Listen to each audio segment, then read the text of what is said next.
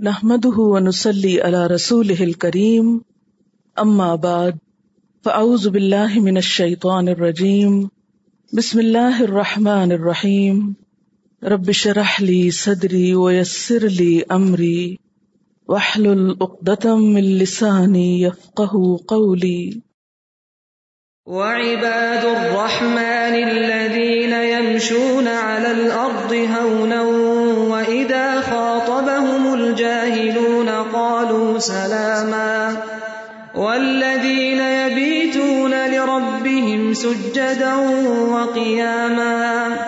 والذين يقولون ربنا اصرف عنا عذاب جهنم إن عذابها كان غراما.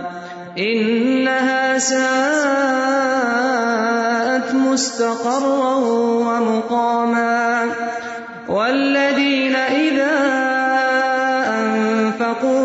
أنفقوا يسرفوا ولم يقتروا وكان بين ذلك قواما.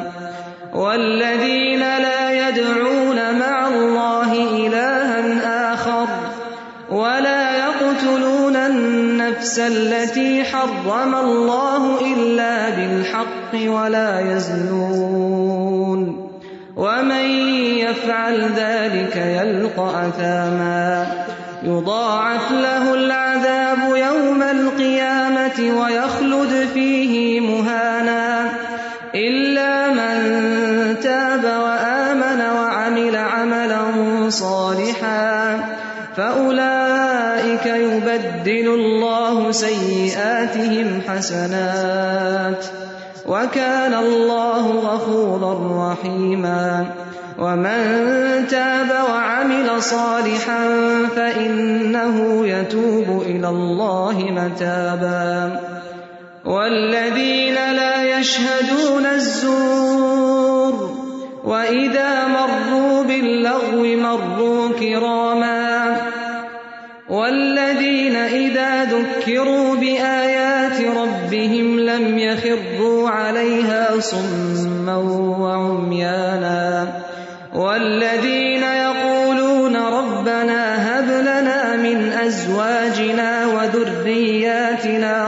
قرة أعين واجعلنا للمتقين إماما أولئك يجزون الغرفة بما صبروا ويلقون فيها تحية وسلاما خالدين فيها حسنت مستقرا ومقاما قل ما يعبأ بكم ربي لولا دعاؤكم فقد كذبتم فسوف يكون لزاما وعباد الرحمن اور رحمان کے بندے، کون ہیں جو ذکر اور شکر کی صفت سے لبریز ہیں، جو اس کو پہچانتے ہیں اور اس کے شکر گزار ہیں، اور پھر اپنے آپ کو اس کے حوالے کیے ہوئے ہیں۔ تو رحمان ان کو اپنا بندہ کہتا ہے۔ ان کے انداز کیا ہے ان کی شخصیت کیا ہے؟ الذین یمشون علی الارض ہونا جو زمین پر نرم چال چلتے ہیں۔ کیونکہ غور و فکر کے عادی ہیں نا، اور دل میں شکر کے جذبات بھرے ہوتے ہیں۔ تو اندر کی کیفیت اخلاق میں بھی جھلکتی، انداز میں بھی جھلکتی۔ یہاں کسی مصنوعی چال کا ذکر نہیں ہے، یہاں اس چال کا ذکر ہے جو انسان کے اندر کی عکاسی کرتی اور اس کے لیے لفظ ہونن استعمال ہوا ہے۔ ہے واؤ نون، ہون۔ انسان کا کسی ایسے موقع پہ نرمی کا اظہار کرنا جس میں اس کی سبکی نہ ہو، اور یہ قابل ستائش ہے۔ اور ہونن میں ایسی نرمی جس میں نہ مسکینی ہے اور نہ ہی غیر ضروری آجزی ہے، جس میں نہ کوئی شیخی بگارنا ہے، نہ ہی کوئی تکبر ہے، وقار ہے توازو ہے، ہمبلنس ہے۔ اور اس کی بہترین مثال رسول اکرم صلی اللہ علیہ وسلم کی چال ہے کیونکہ آپ ہمارے لیے بہترین نمونہ بھی تھے۔ احادیث میں آپ کی چال کے بارے میں تفصیلات موجود ہیں کہ جب آپ چلتے، قدم جما کے چلتے تھے۔ آپ تمام لوگوں سے تیز چلتے تھے۔ آپ کی چال بہت خوبصورت اور سکون کے ساتھ ہوتی تھی۔ یعنی تیز چلنے میں یہ نہیں کہ ادھر ٹھوکر مار، ادھر ٹکرا، اس کو دھکا دے، یہ نہیں۔ ایک طرف تیز ہوتی تھی، دوسری طرف سمٹی ہوئی ہوتی تھی۔ پھر سکون کے ساتھ ہوتی تھی۔ ہش ہش کرتے نہیں۔ حضرت ابو حرار رضی اللہ تعالیٰ عنہ فرماتے ہیں کہ میں نے آپ صلی اللہ علیہ وسلم سے زیادہ خوبصورت کوئی چیز نہیں دیکھی۔ حضرت حسان بن ثابت کیا کہتے ہیں؟ وہ احسن من کلم ترقت آئینی تجھ سے زیادہ حسین میری نگاہ نے کبھی کوئی دیکھا ہی نہیں۔ اور آپ کی ذات کے بارے میں ایسی ڈسکرپشن جو ہے، یہ کسی شخصیت پرستی پہ مبنی نہ تھی۔ ان کی گہری آبزرویشن اور محبت پر مبنی تھی۔ اور یہ گہری آبزرویشن کیوں چاہیے تھی؟ کیونکہ آپ کے طریقوں اور آپ کی سنت کو فالو کرنا مقصود تھا۔ آپ کی ذات کو پوجنا نہیں تھا۔ تو کہتے ہیں کہ میں نے آپ سے زیادہ خوبصورت کوئی چیز نہیں دیکھی۔ گویا سورج آپ کے چہرے مبارک پہ چلتا ہے۔ یعنی وہ عربی زبان کا جو ترجمہ ہے، اس میں یہ مفہوم پوری طرح تو ادا نہیں ہو رہا۔ اور میں نے کوئی شخص آپ سے زیادہ تیز رفتار نہیں دیکھا۔ گویا آپ کے لیے زمین کو لپیٹ دیا جاتا تھا۔ ہم تو ہر معاملے میں پریشان ہوتے تھے، لیکن آپ کوئی پرواہ نہ کرتے تھے۔ یعنی چھوٹی چھوٹی باتوں پہ ہم پریشان ہو کے بیٹھ جاتے۔ جیسے ہم لوگوں کو بھی عادت ہے نا، چھوٹی چھوٹی باتوں پہ چہرے پہ ایسے تفکرات اور ہوائیاں اڑ رہی ہوتی ہیں، ماتھے پہ بل پڑ رہے ہوتے ہیں، سر جھک جاتے ہیں، چھوٹی چھوٹی بات پہ اپ سیٹ ہو جاتے ہیں یا اپ سائڈ ڈاؤن ہو جاتے ہیں یا ڈاؤن سائڈ اپ ہو جاتے ہیں۔ حضرت بحرارہ فرماتے ہیں کہ ہم تو ہر معاملے میں پریشان ہوتے تھے، لیکن آپ کوئی پرواہ نہ کرتے تھے یعنی ہر چیز میں ریلیکس ہوتے تھے۔ اور یہ کیفیت بھی کب آتی ہے؟ جب انسان اپنے آپ کو اللہ کے حوالے کر دیتا ہے۔ عباد الرحمان عبد سے۔ عبد کون ہوتا؟ غلام، بندہ۔ بس حوالے کر دیا۔ حضرت عمر فرماتے ہیں کہ آپ اس طرح چلتے تھے، یوں نظر آتا تھا کہ جیسے آپ کسی نشیبی جگہ پر اتر رہے ہیں یعنی اوپر سے نیچے آ رہے ہیں، اتنے قدم جما کے چلتے تھے۔ ایک بار انہوں نے کہا کہ آپ اس طرح چلتے تھے جس طرح کوئی شخص اترتا ہے، اور چڑھنے والے کی چال بھی اسی طرح ہوتی ہے۔ کیونکہ چڑھتے وقت بلندی میں، جیسے پہاڑ پہ چڑھنا ہو، تب بھی تو قدم جما کے چلتے ہیں۔ حضرت عمر رضی اللہ تعالیٰ عنہ کے الفاظ میں ایسی چال اس شخص کی ہوتی ہے جو اول العزم علی ہمت اور بہادر ہو۔ کیونکہ اندر بہادری ہوگی، اندر عزم ہوگا، ارادے ہوں گے، اچھے خیالات ہوں گے، تو نتیجہ کیا ہوگا؟ چال بھی عمدہ ہوگی۔ اور اگر اندر پریشانی ہے تو چال میں بھی پریشانی ہوگی۔ اندر تکبر ہے تو چال میں بھی تکبر ہو جائے گا۔ عباد الرحمان الذین یمشون علی الارض ہونا رحمان کے بندے تو وہ ہوتے ہیں جو زمین پر توازو کے ساتھ چلتے ہیں۔ یعنی نہ تو وہ سستی سے چلتے ہیں، نہ ہی کوئی ڈھیلا پن ہوتا ہے، نہ وہ چال مریل ہوتی ہے، بلکہ ان کی چال پروقار ہوتی ہے۔ جو ان کی مجموعی شخصیت کی آئینہ دار ہوتی انسان کی چال کس سے تعلق رکھتی ہے؟ انسان کی چال اگرچہ اس کی ظاہری شخصیت کو نمایاں کر رہی ہوتی ہے، لیکن دراصل وہ اس کی اندرونی کیفیت کی عکاس ہوتی ہے۔ چال میں انسان کا اندر جھلک رہا ہوتا ہے۔ کوئی شخص کتنا سمجھدار ہے، کتنا بہادر ہے، کتنا عقل مند ہے۔ اسی لیے آپ دیکھتے ہیں کہ ایک بچے کی چال، ایک بگڑے ہوئے شخص کی چال ایک جاہل کی چال، ایک عالم کی چال، ایک مہربان انسان کی چال، ایک آجز انسان کی چال، ان سب چالوں میں فرق ہوتا ہے۔ بہت سے قیافہ شناس صرف چال دیکھ کر انسان کا مزاج بتا دیتے ہیں کس قسم کا شخص ہے۔ چلیں گے، رک جائیں گے، سوچ رہے ہیں، پھر چلیں گے۔ کوئی پتہ نہیں آگے کون بیٹھا ہو کس سے ٹکرا رہے ہیں۔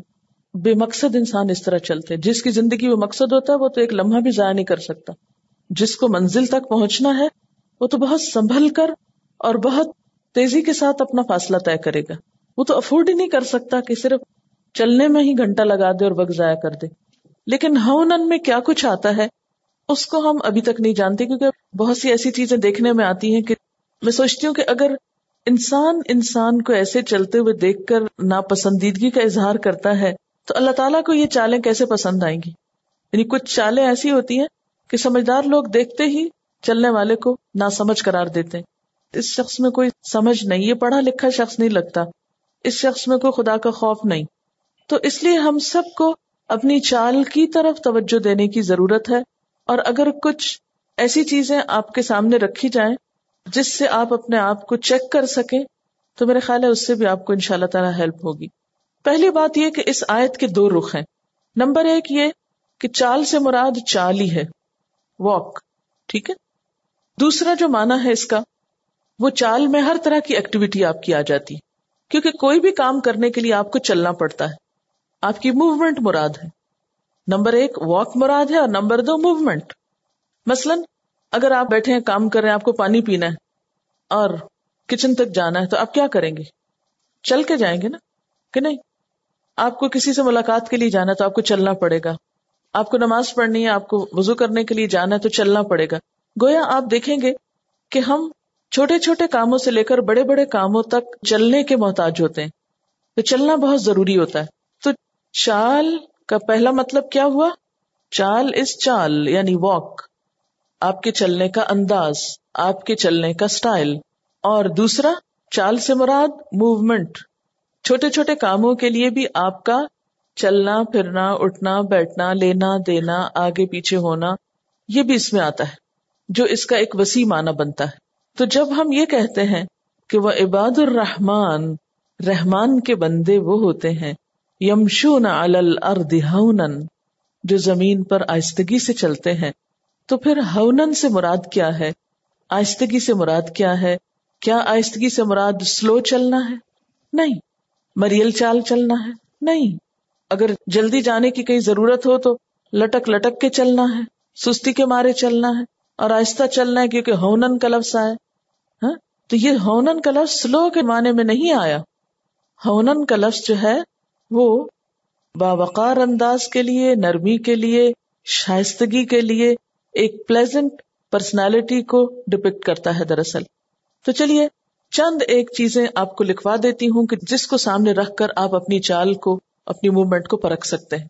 سب سے پہلے تو چال ہی کو کیسے چیک کرنا ہے؟ چال میں کیا نہیں کرنا؟ پہلی بات، پاؤں نہیں گھسیٹنا۔ اگر کسی وقت بھی آپ کو احساس ہو جائے کہ آپ پاؤں گھسیٹ کے چل رہے ہیں، تو اپنے پاؤں اٹھا لیجیے گھسیٹ کے چلنا کیوں برا ہے؟ جو آواز آتی وہ دوسروں کو ازیت دیتی۔ ہاں؟ وہ جو پاؤں کا گھسیٹنا ہے وہ دوسروں کے لیے ازیت کا سبب بنتا ہے۔ اچھا نمبر دو، ٹہل ٹہل کے نہیں چلنا۔ وہ کیوں؟ اس سے وقت ضائع ہوتا ہے۔ ٹھیک ہے؟ اب مثلاً، باغ میں تو آپ ٹہلے ہاں؟ لیکن ہر کام کے لیے نہیں ٹہلے۔ مثلاً سڑک پہ آپ جا رہے ہیں، بازار جا رہے ہیں، ٹہل ٹہل کے چل رہے ہیں، تو یہ ایک غیر مناسب کام ہوگا۔ ہاں؟ اچھا اسی طرح سامنے دیکھ کر چلنا ہے۔ آپ صلی اللہ علیہ وسلم کے بارے میں آتا ہے کہ جب آپ چلتے تھے تو پیچھے مڑ کے نہیں دیکھتے تھے۔ ہم میں سے بعض لوگ چلتے آگے ہیں اور مڑ مڑ کے پیچھے دیکھتے ہیں۔ اس سے کیا نقصان ہوتا؟ ہے کسی نہ کسی چیز سے ٹکرا جاتے ہیں آپ۔ اور ویسے بھی دیکھنے میں اچھا نہیں لگتا۔ پھر اسی طرح چلتے ہوئے کپڑے سمیٹ کے چلنا ہے یہ نہیں کہ دوپٹہ زمین پہ ساتھ ساتھ لٹک رہا ہے یا پائنچے پاؤں میں آ رہے ہیں یا یہ ہے کہ دوپٹے کے اندر سے ہاتھ ہلا رہے ہیں اور پوری چادر ساتھ ساتھ ہل رہی جھنڈے لہرا رہے ہیں ایسا نہیں چلنا بلکہ کپڑے سمیٹ کے چلنا ہے اسی طرح راستوں میں، بازاروں میں، تعلیمی ادارے میں ہاتھ میں ہاتھ ڈال کے نہیں چلنا کیوں؟ اس سے دوسروں کو تکلیف ہوتی ہے۔ آپ دو لوگ ہاتھ میں ہاتھ ڈال کے چل رہے ہیں ایک بڑی جگہ آپ نے سمیٹی ہوئی ہے۔ تو بعض لوگ جب ساتھ ساتھ چل رہے ہوتے ہیں، تو ایک تو یہ کہ دیکھنے میں بھی بھلا نہیں لگتا، اور دوسرے یہ کہ چلنے میں پھر انسان اپنی پوزیشن پہ نہیں چل سکتا، اس میں پھر دوسرے کی رعایت رکھنی پڑتی۔ اگر وہ ٹہل رہا ہے تو آپ کو ٹہلنا پڑے گا۔ یہ تو نہیں ہو سکتا کہ آپ نے کسی کا ہاتھ پکڑا ہوا ہے، آپ تیز چل رہے ہیں اور وہ پیچھے آہستہ آہستہ آ رہا ہے۔ ایسے نہیں ہو سکتا۔ تو اس لیے ہاتھ میں ہاتھ ڈال کے نہیں چلنا، اپنا آپ سنبھال کے چلنا ہے۔ اسی طرح کھاتے ہوئے نہیں چلنا۔ بعض لوگ چل بھی رہے ہوتے ہیں اور کھا بھی رہے ہوتے ہیں۔ بہت دفعہ یہ سین دیکھنے میں آتا ہے کہ جب کوئی کھانا آفر کرتا ہے مسئلہ کہیں کوئی ڈنر ہوتا ہے یا بہت سے لوگ اکٹھے کھانے پہ ہوتے ہیں، تو جو ہی ڈھکن اٹھتے ہیں لوگ، مثلا ایک جگہ سے کچھ ڈالا، اگلا ڈالنے سے پہلے چلتے چلتے راستے میں کچھ کھا بھی لیا۔ یہ بالکل جانوروں والی عادت لگتی ہے نا۔ انسان اور جانور میں کیا فرق ہے؟ رات میں نیشنل جیوگرافک پہ چمپینزیز کو دیکھ رہی تھی۔ تین تین کیلے منہ میں کٹھے ڈال رہے تھے۔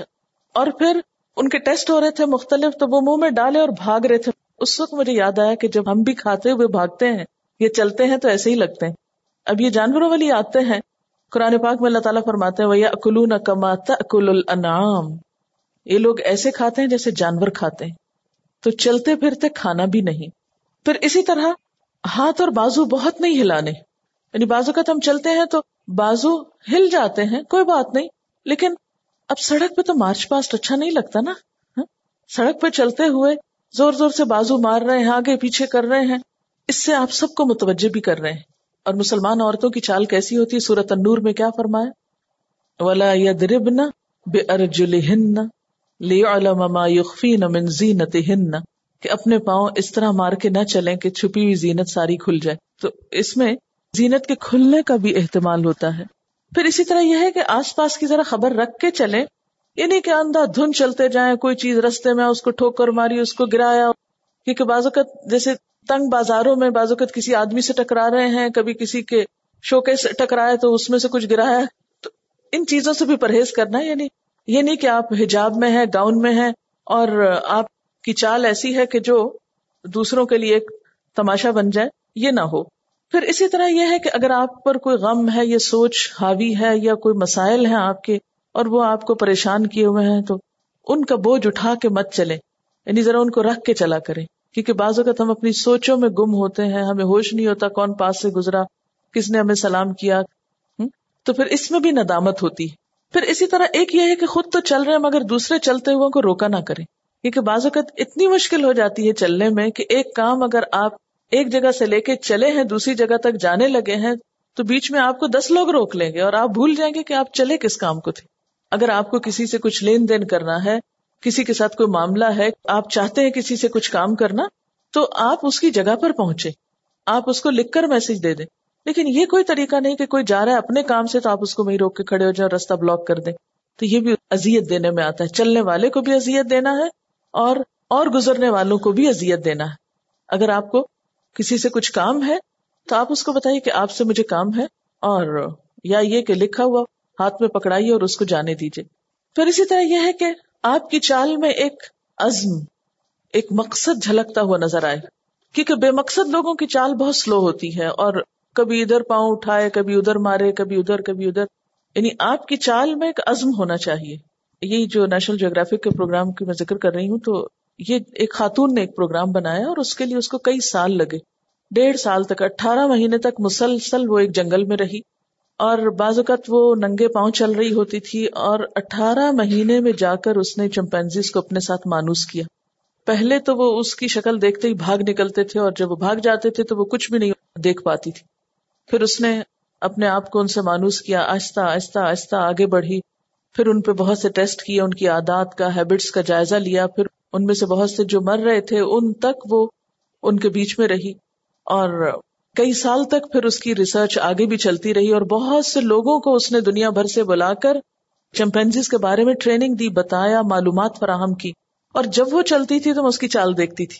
یعنی کسی وقت بھی میں نے اس کو پریشان چلتے نہیں دیکھا اور کسی وقت میں بھی اس کو لڑکھڑاتے اور بیکار قسم کی چال میں نہیں دیکھا۔ ہمیشہ اس کے قدم اتنے پختہ ہوتے تھے اور وہ کسی کام کے لیے ہی نکل رہی ہوتی تھی۔ اس کا چلنا، اس کا دیکھنا، اٹھنا، بیٹھنا، ہر چیز مختلف تھی۔ میں سوچتی یا اللہ، مسلمانوں کے اندر یہ مقاصد کب آئیں گے؟ تو مجھے بار بار جب میں وہ مختلف چیزیں انٹرسٹنگ دیکھتی تھی، جو میرے لیے خود بہت ایک نئی معلومات تھی، سوچتی تھی کہ ہم قرآن میں سے بہت سی انٹرسٹنگ چیزیں دیکھتے رہتے ہیں۔ یہ قرآن کی آیات ہم پڑھتے رہتے ہیں۔ اور یہ لوگ ایمان کے بغیر کائنات کی آیات پڑھتے رہتے ہیں۔ یعنی بنا انسان سوچے نا، اتنا قریب انسان سے ملتے جلتے ان کی ہیبٹس اتنی زیادہ ملتی جلتی ہیں، ان کی شکل بہت زیادہ ملتی جلتی ہے انسان سے۔ تو اللہ تعالیٰ نے کیوں پیدا کیا ان کو؟ میں تو سارا وقت یہ سوچتی تھی کہ ان کو کیوں بنایا اللہ نے؟ لیکن ہمیں کبھی خیال نہیں آیا کہ ہم جائیں، کبھی ہم میں سے کوئی سوچے کہ ایسی ایجوکیشن حاصل کرے، پڑھے، لکھے، سمجھے، پھر ایسی چیزوں پہ ریسرچ کرے، پھر اس کو قرآن کی روشنی میں لوگوں کے سامنے پیش کرے اور انسانیت کی ہدایت کا ذریعہ بنے۔ وہ لوگ یہ سب کچھ سیکھ جاتے ہیں، سکھاتے ہیں، دنیا کو بتاتے ہیں، لیکن بیچ میں بنانے والے کا نام بھی نہیں ہوتا۔ اور دوسری طرف ہم ہیں کہ ہم ان تمام فرائض سے غافل ہیں۔ ورنہ مسلمانوں کو جتنا سبق دیا گیا غور و فکر کرنے کا اور کائنات میں سیر و سیاحت کا، وہ شاید ہی کسی اور قوم کو معلوم ہو۔ لیکن یہ کہ دنیا کی ضرورت کے تحت دنیا کی قیادت کرنے کے لیے انہوں نے یہ سب کام کیے۔ تو اس وقت میں تو سچ پوچھے حسرت سے دیکھ رہی تھی کہ اللہ کبھی قرآن پڑھے وہ لوگوں میں بھی ایسی بازم چال ہوگی، کیونکہ بامقصد لوگ لڑکھڑا نہیں سکتے ادھر ادھر۔ اور پھر آپ دیکھیے کہ جو چال ہوتی ہے وہ ہماری شخصیت پہ اثر انداز ہوتی۔ جب ہماری چال میں لڑکھڑاہٹ ہے، جب ہماری چال میں ٹہل ہے اور بے مقصد ہے، ہماری چال تو کیا ہوگا؟ عمل بھی ایسا ہی ہوگا۔ عملی زندگی میں بھی ہمارے قدم جو ہے وہ لڑکھڑانے لگیں گے اور استقامت نہیں رہے گی۔ اور دوسرا حصہ اس کا کہ یمشونا میں ساری موومنٹس ہیں۔ یعنی ساری ایکٹیویٹی جو ہے وہ منظم اور مربوط ہونی چاہیے۔ مثال کے طور پر اگر میں نے یہ چیز یہاں سے اٹھائی ہے، تو اگر مجھے رکھنا تو اس کو آرام سے رکھے، ڈھک سے شور مچاتے ہوئے ہر وقت کبھی دروازہ کھولا تو دڑ سے بند کیا، کاپی اٹھا کے رکھی تو دڑ سے رکھی ورکا پلٹا تو شٹ شٹ شٹ کر کے پلٹا۔ یعنی ہر وقت ہمارا ایک مزاج بن چکا ہے خود نمائی کا۔ یہ سب خود نمائی میں آتا ہے۔ یعنی ہم پھینک رہے ہیں چیز، دیکھو ہم کو، توجہ کرو ہماری طرف۔ ہوں؟ زور سے ہم چیز پٹک رہے ہیں، دیکھو دیکھو ہم کو، ہم کیا عالیشان کام کر رہے ہیں۔ یعنی اس کے سوا کیا مقصد ہے؟ ان حرکتوں کی مجھے کبھی سمجھ نہیں آئی کہ ہم ہر وقت کیوں ایک ایسی کیفیت کا شکار ہوتے ہیں۔ تو یمشون کہ ان کے سارے معاملات میں ایک اخلاق، ایک ملاحت، ایک شائستگی اور ایک مہذب طریقہ ہوتا ہے۔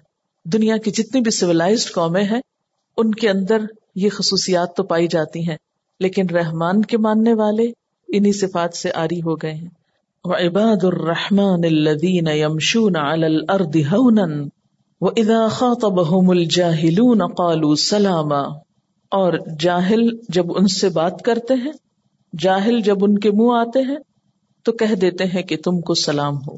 یعنی اہل ایمان، عباد الرحمان جاہلوں کے ساتھ الجھتے نہیں ہیں۔ دوسرے لفظوں میں، بے فائدہ بحثیں نہیں کرتے۔ اور جاہلوں سے مراد یہاں بے علم یا کم علم لوگ نہیں، کیونکہ ہم جاہل کس کو سمجھتے ہیں؟ جس بےچارے کے پاس علم نہ ہو۔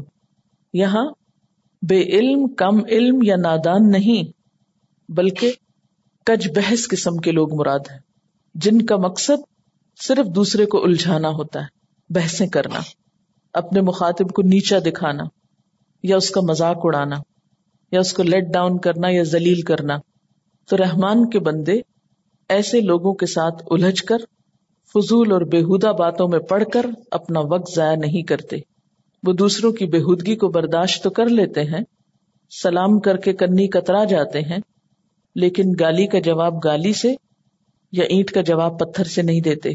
وہ ایسے لوگوں کے قریب بھی نہیں پھٹکتے۔ ان سے جھگڑنا تو دور کی بات، ان کے پاس بھی نہیں جاتے۔ اور سلام کا جو لفظ ہے، یہ دو موقعوں پر بولا جاتا ہے۔ آنے کے موقع پر اور جانے کے موقع پر۔ یعنی کسی سے ملاقات کے لیے جب آپ جاتے ہیں، اس وقت بھی سلام بولتے ہیں اور جب کسی کو خدا حافظ کہتے ہیں یعنی الوداع کرتے ہیں، تو اس وقت بھی۔ حضرت ابراہیم علیہ السلام نے جب آزر کو الوداع کہا تھا، تو کیا کہا تھا؟ سلام الک وہ بھی اسی طرح کا سلام تھا۔ اور پھر آپ دیکھیں کہ یہاں پر جاہلون استعمال ہوا جن جہالت والے۔ جہالت والے سے کیا مراد ہے؟ یعنی جاہلانہ باتیں کرنے والے۔ جو علم رکھتے ہوں لیکن اس کے باوجود جھگڑے اور بحث کی روش پر ہوں۔ اور سلام سے مراد یہاں وہ مصنون سلام نہیں جو ہم خاص طور پر کسی کو گریٹ کرنے کے لیے کرتے ہیں۔ یعنی یہاں گریٹنگ مراد نہیں، یہ گریٹ کرنا مراد نہیں، بلکہ احسن طریقے سے اپنے آپ کو بچانا مراد ہے۔ اور عباد الرحمان ایسا رویہ کسی کمزوری کی بنا پر یا کسی تکبر کی بنا پر نہیں اختیار کرتے۔ بلکہ اصل مقصود کیا ہے؟ کہ زندگی جیسی ایک ہی دفعہ ملنے والی قیمتی چیز کو اچھے کاموں میں لگایا جا سکے، بیکار چیزوں سے بچایا جا سکے۔ عام زندگی میں اس کی مثال کیا ہو سکتی ہے؟ کہ ایک شخص مثلاً آپ سے حسد کرتا ہے، یا آپ سے کسی قسم کی ضد رکھتا ہے، یا آپ کو پسند نہیں کرتا۔ ایسے میں اس کی کوشش کیا ہے؟ کہ وہ آپ کو ذلیل کرے کم تر ثابت کرے۔ تو اس کی کوشش یہ ہوگی یا اس کا طریقہ یہ ہوگا کہ وہ آپ کو اکسائے، آپ کو غصہ دلائے۔ لہذا بعض اوقات وہ ایسے سوال آپ سے کرے گا کہ جس کا کوئی جواب نہ ہو یا جس کے جواب کی کوئی ضرورت نہ ہو۔ بعض اوقات وہ اعتراض کرے گا نکتہ چینی کرے گا۔ بعض اوقات وہ آپ کو بے مقصد اور فضول قسم کی بحث میں گھسیٹے گا، جس کا حاصل کچھ بھی نہ ہو، جس سے کوئی علمی عملی فائدہ نہ ہو۔ تو عباد الرحمان ایسے موقع پر بہت کانشیس ہوتے ہیں۔ وہ اعتراض کے جواب میں، تنقید کے جواب میں بحث مباحثے کے جواب میں اس لیول پر نہیں اترتے۔ وہ فوراً چکنے ہو جاتے ہیں، کیونکہ وہ لمن اراد کرا عقل استعمال کرتے ہیں۔ او ارادہ شکورا، شکر کے طریقے پر ہوتے ہیں۔ وہ اگر زندگی میں کوئی مشکل آ بھی جاتی ہے، تو وہ اپنی نعمتوں کو یاد کرنے لگتے ہیں۔ عموماً انسانوں کے درمیان جھگڑے، فساد، بحث، مباحثے کب جنم لیتے ہیں؟ جب ایک شخص چھیڑتا ہے تو دوسرا چھڑ جاتا ہے۔ گویا اپنا ریموٹ دوسرے کے ہاتھ میں دے دیتا ہے کہ جس طرح چاہو مجھ سے پلے کرو، میں تمہارے ڈسپوزل پہ ہوں۔ تم لڑنا چاہو تو میں لڑنے کو تیار ہوں۔ تم مجھے جھگڑے میں الجھاؤ تو میں اس سے زیادہ جھگڑنے کا عادی ہوں۔ لیکن عباد الرحمان ایسے طریقے اختیار نہیں کرتے، وہ ایسے موقع پر سمجھ جاتے ہیں، ہوش میں آ جاتے ہیں، چکنے ہو جاتے ہیں۔ اور سلام کے ذریعے یعنی سلامتی کا پیغام یا پیس بھی اپان یو کہہ کے ضروری نہیں زبان سے کہیں، اس میں کوئی بھی طریقہ ہو سکتا ہے۔ جھگڑے کے جواب میں خاموشی یا اگنور کرنا یا سنی انسنی کر دینا۔ کسی بھی ایسے طریقے سے کہ جس سے فساد نہ پھیلے اور ایک پیس اور امن کی فضا باقی رہے، وہ اس طریقے پر عمل کرتے ہیں۔ سورت القصص میں آتا ہے وہ ادا سم اللہ و آردان جب وہ لغ بات سنتے ہیں تو اس سے اعراض برتتے ہیں۔ وقال لنا اعمالنا ولکم اعمالکم۔ اور کہتے ہیں، ہمارے لیے ہمارے اعمال ہیں، تمہارے لیے تمہارے اعمال ہیں۔ سلام علیکم، تم پر سلام ہو۔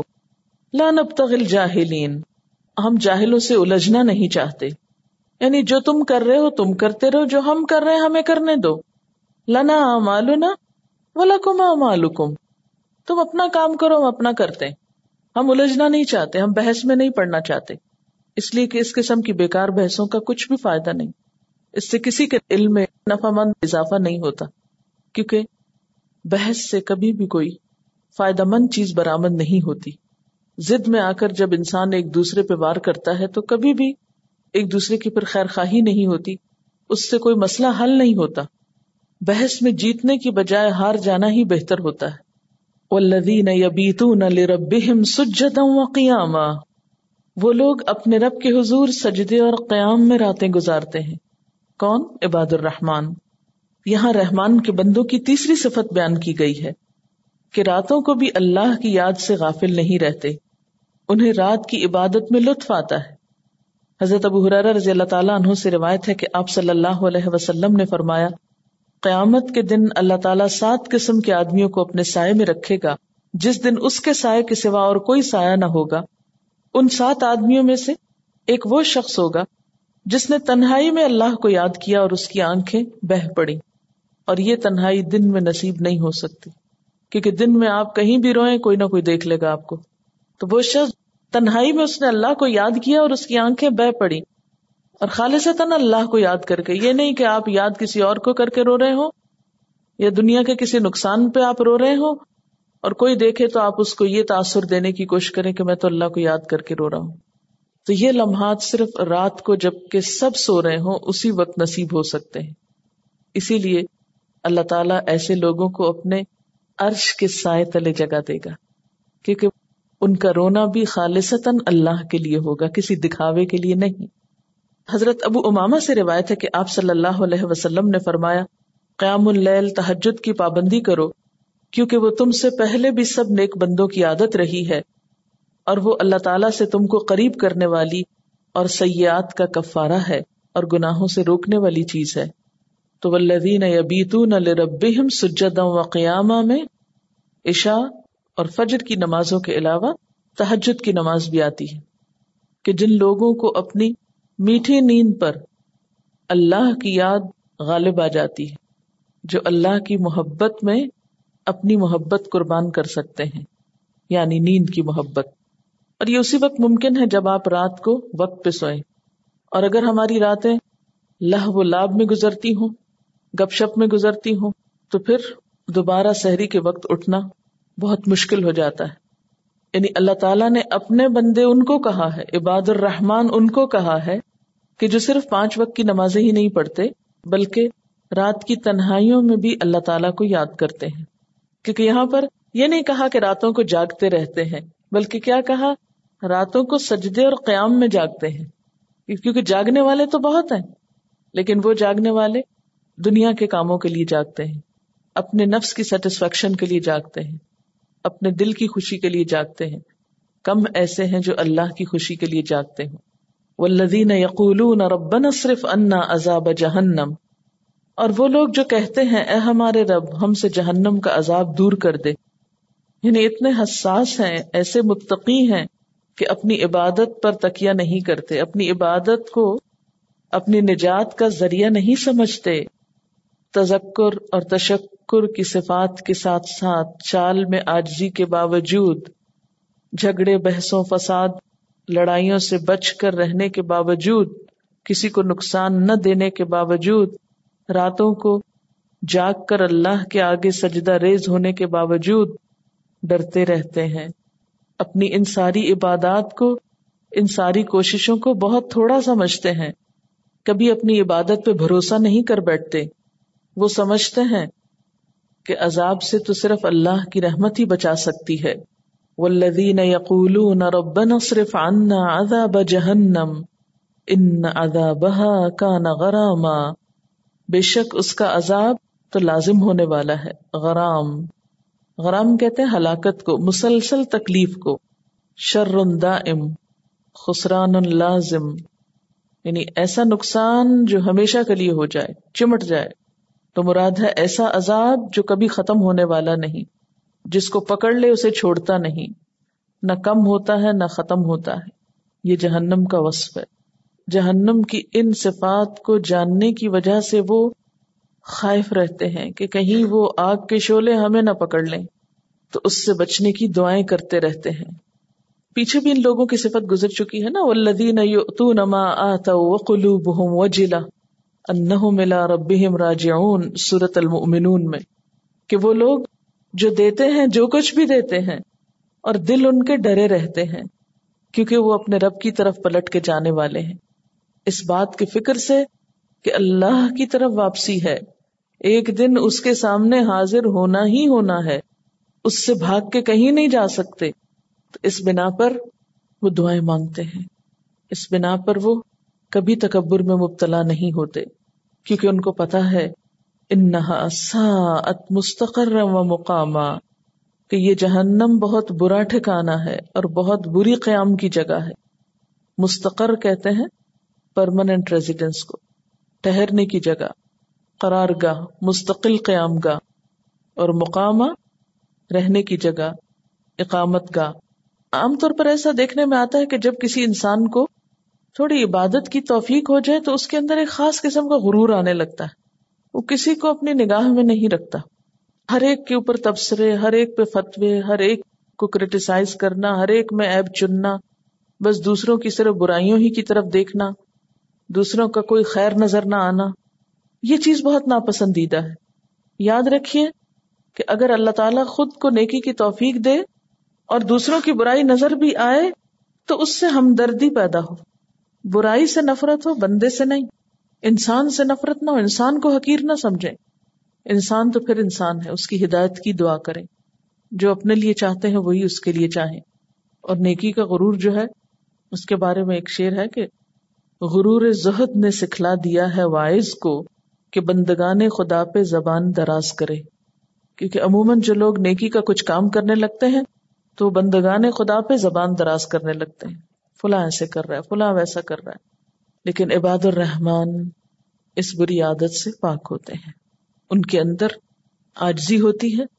اسی آجزی کی بنا پر وہ اپنی نجات کی فکر میں لگے رہتے ہیں کہ یا اللہ تو ہمیں محفوظ رکھ۔ بچا لے۔ والذین اذا انفقوا لم یسرفو ولم یقترو وکان بین ذالک قواما۔ وہ لوگ جو خرچ کرتے ہیں تو نہ فضول خرچی کرتے ہیں، نہ بخل کرتے ہیں، بلکہ ان کا خرچ دونوں انتہاؤں کے درمیان اعتدال پر قائم رہتا ہے۔ یعنی عباد الرحمان محض اپنے اخلاق کے معاملے میں یا عبادات کے معاملے میں ہی کانشیس نہیں، وہ اپنے مال کے معاملے میں بھی بہت محتاط ہوتے ہیں۔ جب خرچ کرنے کی باری آتی ہے تو اصراف نہیں کرتے۔ لم یوسرفو یوسرفو کا لفظ سین ریفے سے ہے۔ انسان کا کسی کام میں حد اعتدال سے تجاوز کر جانا اور یہاں پر خرچ کرنے میں حد سے بڑھ جانا۔ ابن عباس کہتے ہیں کہ اللہ کی معصیت میں خرچ کرنا یعنی نافرمانی اور گناہ کے کاموں میں خرچ کرنا اصراف ہے۔ خواہ ایک پیسے کا ہی کیوں نہ ہو۔ اور بعض کے خیال میں جائز اور مباح کاموں میں ضرورت سے زائد خرچ کرنا بھی اصراف ہے۔ جائز اور مباح چیزوں میں زائد ضرورت خرچ کرنا یعنی ایک چیز سے کام چل سکتا ہے تو دس لے کے رکھ لینا۔ اسلام میں ہر شخص کو مال رکھنے کا حق ہے۔ مال کے معاملے میں انفرادی ملکیت کی اجازت ہے۔ آپ مالدار ہو سکتے ہیں، مال کما سکتے ہیں، مال رکھ سکتے ہیں۔ کوئی برا نہیں، بشرطے کے حلال طریقوں اور جائز طریقوں سے کمایا ہو۔ لیکن مالدار ہونے کے بعد آپ پر کچھ پابندیاں عائد ہوتی ہیں۔ آپ اپنی مرضی سے خرچ نہیں کر سکتے۔ اسلام آپ کی اس معاملے میں بھی رہنمائی کرتا ہے اور ایک بندہ مومن کو اعتدال اور توازن کا سبق دیتا ہے کہ ولدین ادا ان فقو لم یوسرف لم یخترو کہ نہ تو اصراف کرتے ہیں اور نہ اقتار سے کام لیتے ہیں۔ یکترو قاف، تیرے، قطر، بہت ہی کم خرچ کرنا۔ بخل کرنا، یہ اصراف کی ضد ہے۔ اس سلسلے میں حدیث میں آتا ہے، مسلم احمد کی روایت ہے، آپ صلی اللہ علیہ وسلم نے فرمایا، اپنی گزران میں میانہ روی اختیار کرنا انسان کی سمجھداری کی علامت ہے۔ ایک اور حدیث میں ہے، جو افراد و تفریح سے بچتا ہے، وہ کبھی فقیر اور محتاج نہیں ہوتا۔ ایک اور حدیث ہے کہ امیری میں، فقیری میں، عبادت میں درمیانہ روی بہت ہی بہتر اور احسن چیز ہے۔ یعنی صرف مال کے معاملے میں ہی نہیں بلکہ عبادات کے معاملے میں بھی۔ انسان نہ تو اپنی جان پر زائد ضرورت بوجھ ڈالے اور نہ ہی بلا وجہ کسل مندی اور سستی سے کام لے، بلکہ اعتدال کے ساتھ چلے۔ وہ ان نفس کا علیہ کا حق وہ ان نل کا علیہ کا حق ان نل کا علیہ کا حق۔ تمہارے نفس کا بھی تم پر حق ہے۔ اپنے کھانے پینے اور سونے کے لیے بھی وقت نکالو۔ وہ ان نل کا علیہ کا حق تمہارے وزٹر کا بھی تم پر حق ہے۔ اور ان نل کا علیہ کا حق۔ شوہر یا بیوی کا ایک دوسرے کے لیے ایک دوسرے پہ حق ہے۔ ان کے لیے بھی وقت ہو۔ پھر اسی طرح جب مال خرچ کرنے کی باری آئے تو اپنی ذات پر بھی خرچ کیا جائے۔ بال بچوں پر بھی خرچ کیا جائے۔ اور اللہ کے راستے میں بھی خرچ کیا جائے۔ اور ان سب چیزوں میں اعتدال۔ یہ نہیں کہ انسان اپنے لیے تو بہت اعلیٰ درجے کی چیز رکھے اور بچوں کو محروم کر دے۔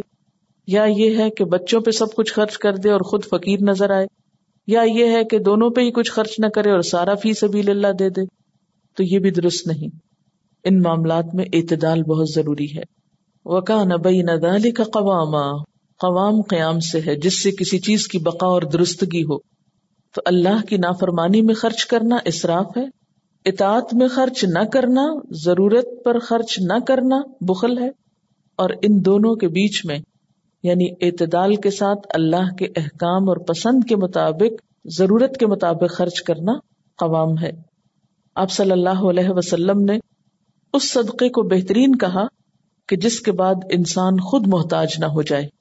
یعنی کہ آپ سارا کچھ ہی دے ڈالیں اور پھر آپ کے اپنے پاس کچھ نہ ہو اور آپ مانگنا شروع کر دیں۔ والذین لا يدعون مع اللہ آخر۔ اور وہ لوگ جو اللہ کے ساتھ کسی کو الہ نہیں ٹھہراتے یعنی شرک نہیں کرتے۔ ولا يقتلون النفس التي حرم اللہ الا بالحق۔ اور اللہ کی حرام کی ہوئی کسی جان کو ناحق ہلاک نہیں کرتے۔ ولا یزنون اور زنا نہیں کرتے۔ ومن يفعل ذلك يلقى اثاما یہ کام جو کوئی کرے وہ اپنے گناہ کا بدلہ پائے گا۔ تو اس آیت میں اللہ تعالیٰ نے تین بڑے گناہوں کا ذکر کیا ہے، تین کبیرہ گناہوں کا ذکر کیا ہے۔ آپ دیکھیں کہ شروع میں جو کام کرنے کے ہیں، وہ بتائے گئے، پھر درمیان میں مال کے معاملے میں اعتدال کی بات ہے، اور یہاں پر اب جو کام نہیں کرنے چاہیے اور کبھی نہیں کرنے چاہیے، ان کا ذکر ہے۔ ان میں سب سے پہلے شرک، دوسرے قتل، اور تیسرے زنا۔ اربوں میں یہ تینوں برائیاں کوٹ کوٹ کے بھری ہوئی تھی آپ جانتے ہیں کہ اللہ تعالیٰ نے حضرت ابراہیم علیہ السلام کو خانہ کعبہ تعمیر کرنے کا حکم دیا اور ساتھ ہی کیا حکم تھا؟ اللہ تشرک بھی شعی کہ میرے ساتھ کسی چیز کو شریک نہ ٹھہرانا۔ لیکن ان لوگوں نے خانہ کعبہ میں تین سو ساٹھ بت رکھ دیے۔ دوسری طرف انہیں قتل کرنے سے منع کیا گیا۔ تو ان کے ہاں کیا تھا؟ پورے عرب میں قتل و غارت تھی۔ لوٹ مار، محبوب مشغلہ، حتیٰ کہ اپنی بیٹیوں اولاد تک کو بھی مار ڈالتے تھے۔ اب دیکھیں اس سے بڑا ظلم کیا ہوگا۔ اسی طرح شراب نوشی ان کی گھٹی میں پڑی ہوئی تھی، جس کے نتیجے میں طرح طرح کی برائیاں ان کے اندر تھی اور خصوصاً زنا۔ ان کے ہاں کی جو انجوائمنٹ کی محفلیں تھی وہ ادبی میلے اور شعر و شاعری کی محفلیں ہوتی۔ اور شعر و شاعری کی محفلوں میں یہ اپنے زنا کے واقعات کو بہت جوش و خروش سے بیان کرتے، اور اس میں کوئی برائی نہیں محسوس کرتے تھے، بلکہ اس پہ فخر کرتے۔ صفا و مروا دو پہاڑیوں پہ دو بت تھے۔ ایک کا نام اصاف اور دوسرے کا نائلہ تھا۔ ان دونوں کے بارے میں کہا جاتا ہے کہ دراصل یہ دو مرد اور عورت تھے جنہوں نے خانہ کعبہ میں زنا کیا تھا۔ تو اللہ تعالیٰ نے ان کو پتھر کا بنا دیا تھا اس جرم میں۔ یعنی حرم کعبہ میں زنا کیا جس کی بنا پر انہیں پتھر کا بنا دیا گیا یا ان کے جسم پتھر کے کر دیے گئے بطور سزا۔ تو ان پتھروں کو یا ان بتوں کو انہوں نے صفا مروا کی پہاڑیوں پہ رکھ دیا۔ ایک پہ ایک کو رکھ دیا، دوسرے پہ دوسرے کو رکھ دیا۔ تو یہ تھا ان کا کلچر یعنی ایک طرف شرک حد سے بڑھا ہوا، دوسری طرف قتل و غارت، بات بات پہ جنگیں چھڑتی جو سال ہر سال تک جاتی، اور تیسری طرف زنا، جو بہت عام تھا، اور اس پر کوئی کباہت محسوس نہیں کرتے تھے. یعنی عبادات میں شرک، معاملات میں قتل، اور تفریحات میں زنا. مکی صورت ہے، اس لیے سب سے پہلے ان برائیوں کی اصلاح کی گئی کہ رحمان کے بندے تو شرک نہیں کرتے وہ قتل بھی نہیں کرتے، وہ زنا بھی نہیں کرتے۔ اور جو کوئی یہ کام کرے گا، وہ اپنے گناہ کا بدلا پائے گا۔ یہ جو اسامہ ہے نا، یہ جہنم کی ایک وادی کا نام بھی ہے، جو شدید عذابوں سے بھری ہوئی ہے۔ اور اسام کا معنی نتیجہ گناہ کا بھی ہوتا ہے۔ یہ اسم سے نکلا نا، اسم کا لفظ تو آپ نے گناہ کے معنوں میں پڑھا ہوگا کئی دفعہ۔ تو اسام گناہ کا بدلا یعنی جو ایسا کرے گا، وہ گناہ کا بدلا پائے گا۔